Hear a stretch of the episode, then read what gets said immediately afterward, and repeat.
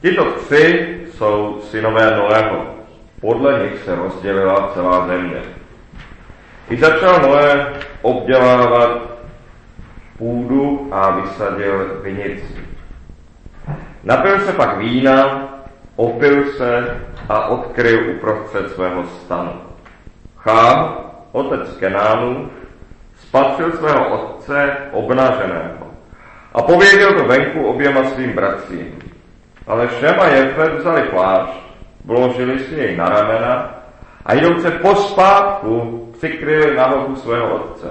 Dva měli odvrácenou, takže nahotu svého otce nespatřili.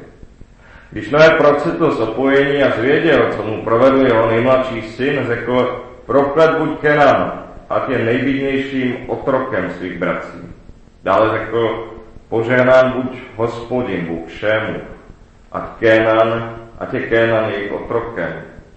Kež Bůh Jefetovi dopřeje bydlet ve, ve stanech Šémových, ať je Kenan jejich otrokem. Po potopě žil Noé 350 let. Všechno Noého bylo 950 let a umřel. Amen. Tolik je slov Boží zákona, posaďme se.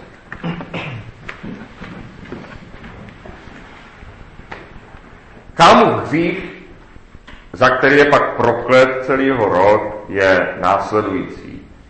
Posuzovat člověka podle jeho nejslabší chvíle nebo jeho nejslabší stránky. A hlas, který ohlašuje nečí ostudu, najde dost posluchačů až do dnešního času. Takový hlas je žádaný. V obchodě hned vedle pásu, kam se pokládá zboží, aby kolem toho každý musel projít, leží obvykle vícero cyklavě barevných časopisů, které hned na první stránce křiklavými písmeny vítězně ohlašují. Ta a ta herečka se na večírku opila, nebo tomu a tomu herci utekla manželka, ten a ten herec se leč na psychiatrii a tak dále. Člověk by měl cítit, že toto je něco velmi nízkého. Mimochodem jméno Kenán, které je cílem Noémovy kledby, znamená právě nízký. Kenán je nízký a proto je proklet. Aniž bych si myslel, že zrovna herci by ve společnosti měli být předmětem nějaké zvláštní úcty. Přeci jenom, takto se nesmí jednat s žádným člověkem. Přece platí, co řekl Kristus. Jak byste chtěli, aby lidé jednali s vámi, tak i vy jednejte s nimi. Tom je celý zákon. I proroci. A nikdo z nás by přece nechtěl být znám zrovna chvílí své největší slabosti. Nebo zrovna tím, s čím si nejméně ví rady. Protože o takových chvílích si říká, tohle přece nejsem já, to jsem nebyl já. A, a má pravdu. Chvíle naší hanby a bezradnosti jsou ostudné právě v tom, že nic neříkají, že doslova nic nevypovídají. Opilec obvykle mumlá to, co si nejméně promyslel. Říká to, o čem bych si zastřízliva řekl, o tom ještě nemohu mluvit, protože jsem to ještě dost nepromyslel. Nevím o tom dost, abych to mohl vyslovit.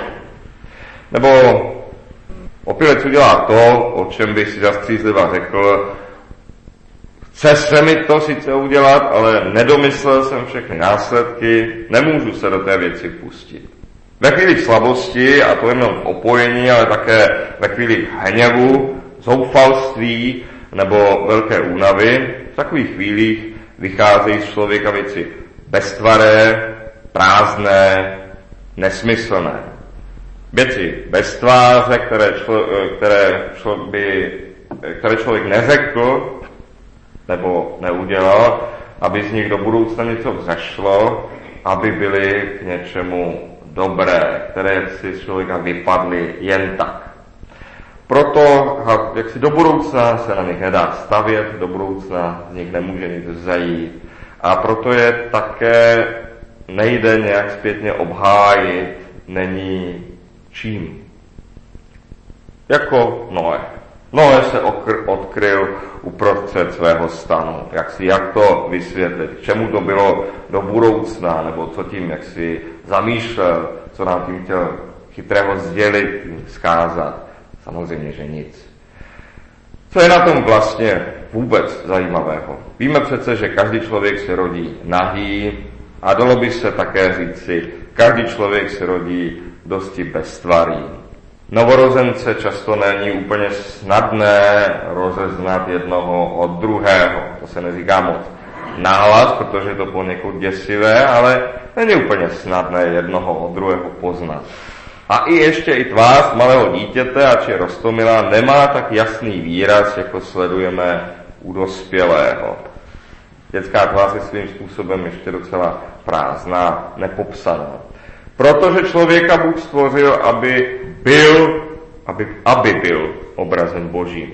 Aby člověk nezůstal, jak je, ale aby se něčím stával, aby postupně nabýval nějaké podoby, nějakého výrazu, nějakého cíle. Výrazem toho, že se člověk má něčím stát, že člověku patří to, že se stává někým, tím ještě není, je právě oblečení. To, jak si nejsme, nejsme my, to je naše, naše slupka, to je to, co je vně nás. Člověk oblečením nastavuje světu nějakou tvář. Člověk se obléká tak, jak chce, aby mu lidé rozuměli. Vždy se obléká tak, a jak chce, aby ho lidé přijímali. Oblečení je viditelná věc, ale stejně je to u člověka i s věcmi neviditelnými. Uvnitř člověka je to, je to hodně vlastně všechno možné. Už uvnitř člověka, uvnitř sám sebe, každý z nás toho najde opravdu hodně, všeho možného. Ale člověk rozhoduje, co z něj vyleze ven, čemu dá průchod a co naopak přibrzdí. Člověk rozhoduje o tom, čím chce pro druhé být, kým se chce stávat. Je velký omyl si myslet, že třeba lidé, které známe jako přívětivé, překypují ve svém srdci, jak si o přirozenosti samou láskou a neznají hněv.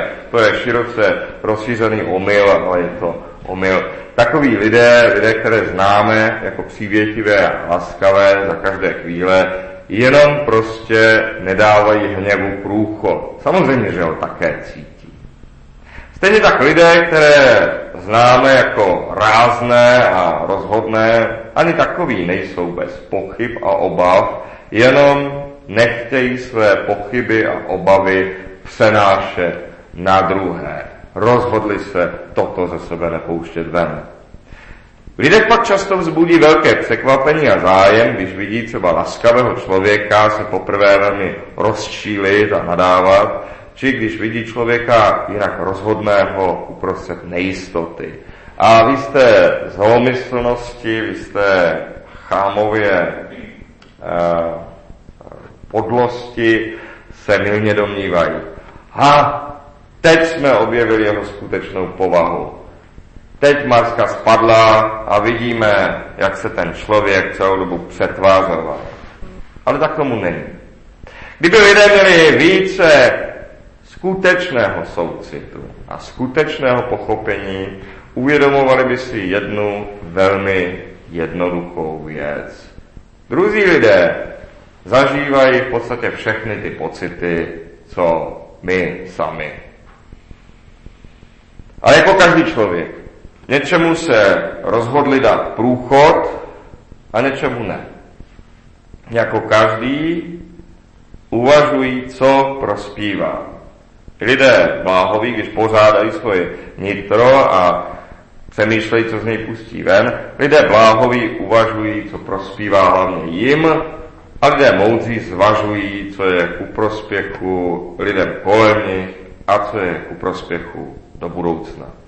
A to není žádná přetvářka, tomu se říká odpovědnost. Právě tomuto se říká odpovědnost. Noé jako otec rodiny nesl velkou odpovědnost.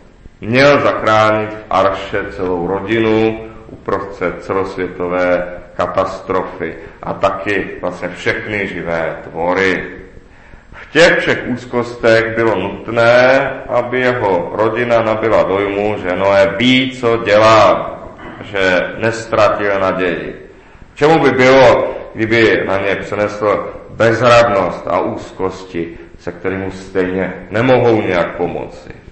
Dodnes člověk moudrý neříká své úzkosti a pochyby každému, ale jenom tomu, kdo by mu snad mohl poradit nebo pomoci. Máme se nyní smát Noému, Noému, který toliká věcmi prošel, jehož pevnost, jeho spravedlnost provedla celou jeho rodinu a všechny živé tvory tak skrz nebezpečí smrti, to vlastně, znovu do života. Máme se tomuto Noému nyní smát, že ve svém stanu odhodil důstojnost a leží tam jako nemluvně. Vždyť tu tvář, ve které je jistota a uvážlivost, nosil Noé celou dobu právě kvůli své rodině. Je nevděčné a nízké se mu nyní smát. Proč je však prokletí, kterého se mělo dostat Kámovi, přeneseno na Kámova syna Kénana a jeho potomstvo? Protože nečteme proklet buď Chám, ale čteme proklet buď Kenán, což je Chámův syn. Může snad člověk za to, s čím se narodil, co podědil, co má vrozené? Ne. Ale zrovna tak, úplně stejně tak, člověku nemůže sloužit to, co podědil a s čím se narodil jako výmluva a omluva. Funguje to oběma směry. Nikdo nemůže za to, s čím se narodil a nikoho neomlouvá to, s čím se narodil. Se vším, co je v člověku, co má skutečně vrozené, člověk nějak pracuje. Se vším, co člověk podědil, také ještě vždycky nějak pracuje. A člověk nikdy také nezvědí jenom všechno zlé, ale že také něco dobrého. V jeho nitru je tak vždycky jak dobré, tak zlé. A s tím skutečně nic neudělá, skutečně to má rozeno. Ale jak jsme slyšeli, dobrý člověk z dobrého pokladu svého srdce vydává dobré a zlý ze zlého vydává zlé. Nikdo nemá jedinou vlastnost která by u něj ovšem zcela rozhodovala. E, nikdo nemá, a nikdo nemá jednu dobrou vlastnost, která by ho mohla vším bezpečně pronést, ale ani jedinou zlou vlastnost, která by mu ve všem dobrém bránila. Ale rozhoduje, člověk, a člověk rozhoduje, co ze sebe bude dále pěstovat, co bude sám ze sebe dále rozvíjet a co nechá ležet ladem, protože z toho nic dobrého vzejít nemůže. A tak z těch kenánců, kteří jsou zde prokleti, kterých je řečeno, že budou otroky šémovců a jafetovců, Přece z těch kenánců později vzejde i nevěstka Racha, která pomohla izraelským poslům v Jerichu a kterou pak nacházíme v rodokmenu Davida, byla to jeho prababička, i v rodokmenu samotného Ježíše Krista. Jednu, jedna z těchto prokletých kenánců, nevěstka Rachab, je i v rodokmenu Ježíše Krista. Tak jsme později ujištěni, že kenánskému prokletí je možné uniknout. Jako je možné uniknout rodovému prokletí, jako je možné uniknout i národnímu prokletí, které někdy můžeme pozorovat. Něco takového si vidíme, vyskytuje se ve světě, ale lze tomu uniknout. Člověku jsou narozením skutečně nějak rozdány karty a někomu horší karty než jinému, a často je to člověk sám, kdo s nimi nějak hraje. A záleží na něm, zda vynáší z dobrého pokladu dobré, nebo ze zlého zlé. Zda z té dobré části vynáší dobré, nebo z té zlé části vynáší zlé. Možnost tu tedy je uniknout si tomu prokletí, které jde po generacích. Možnost tu tedy je. Je však důležité se jí chopit. Samo od sebe se jaksi nestane nic. Nebo hůře, samo od sebe se stane to špatné. Když se nechopíme této možnosti, eh, tak skutečně pozorujeme, že skutečně zlé se předává z pokolení na pokolení, dobré ovšem také, ale zdaleka ne tak snadno. Jak vidíme i u Cháma, zlé následky má jeho jednání skutečně až u jeho syna Kénana a u jeho potomků. Jeho Noé proklie, několik samotného Cháma, který to udělal, ale Kénana a jeho potomky. Jak se, to, jak se to děje, jak se to stane, jak se prokletí přenese z generaci na generaci. Velmi jednoduše a velmi přirozeně, velmi logicky. Podle toho, co se v kterém společenství a národě pokládá za žádoucí, si také lidé vybírají své protěžky do manželství. A tam, kde se cení bojovnost, například, bude každá další generace o něco bojovnější, o něco agresivnější, nebo prostě se to udrží. Protože největší bojovníci jsou ti nejlepší ženiši, ta nejlepší partie, a největší bojovníci tak zanechají potomky do další generace, podobné jim. Tam, kde se cení chytrost, tam se zase více chytrých ožení, a zase takový zanechají nejvíce potomků a tak dále. A tak každý národ a každé společenství tím, čeho si nejvíce cení, tím to pokládá, pokládá nejzávaznější, jak si sám sebe buduje a sám sebe šlechtí do budoucna. Proto skutečně můžeme pozorovat, že národy mají pozorovatelné různé povahy. Pokud Chan pokládal za dobré posmívat se vlastnímu otci, pokud pokládal za důležité na člověku vyhledat to nejslabší a nej, nejnižší, jakou představu o jednání s rodiči asi předal svému synovi a jakou, jaké poselství tím dal svému synovi a jakou rodinu a s kým pak asi utvoří tento syn. A my pravděpodobně zase s někým, kdo je dobrý v tom vyhledat to nejslabší a nejnižší místo. Něci pak budou jeho synové a tak dále. Daleko snáze se budou věci zhoršovat, než zlepšovat. A kdo se bude chtít tomu zlému dědictví, z toho zlého dědictví nějak dostat, vymanit, vyvázat, takový bude potřebovat velikou víru. Být uprostřed svého společenství, uprostřed ná, svého národa a říct, tady děláme něco úplně špatně a rozhodnout se jinak. To vyžaduje opravdu velkou víru, velké spolehnutí na Boha.